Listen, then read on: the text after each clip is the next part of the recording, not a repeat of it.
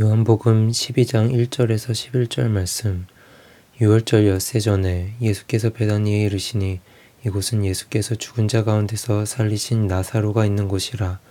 거기서 예수를 위하여 잔치할세 마르다는 일을 하고 나사로는 예수와 함께 앉은 자 중에 있더라.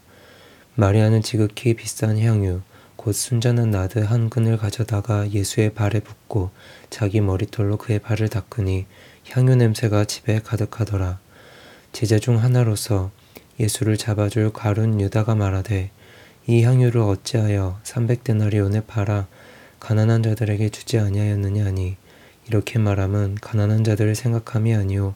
그는 도둑이라 돈꾀를 맞고 거기 넣는 것을 훔쳐가미러라. 예수께서 이르시되 그를 가만두어 나의 장래할 날을 위하여 그것을 간직하게 하라. 가난한 자들은 항상 너희와 함께 있거니와 나는 항상 있지 아니하리라 하시니라 유대인의 큰 무리가 예수께서 여기 계신 줄을 알고 오니 이는 예수만 보기 위함이 아니요 죽은 자 가운데서 살리신 나사로도 보려 함이러라. 대제사장들이 나사로까지 죽이려고 모의하니 나사로 때문에 많은 유대인이 가서 예수를 믿음이러라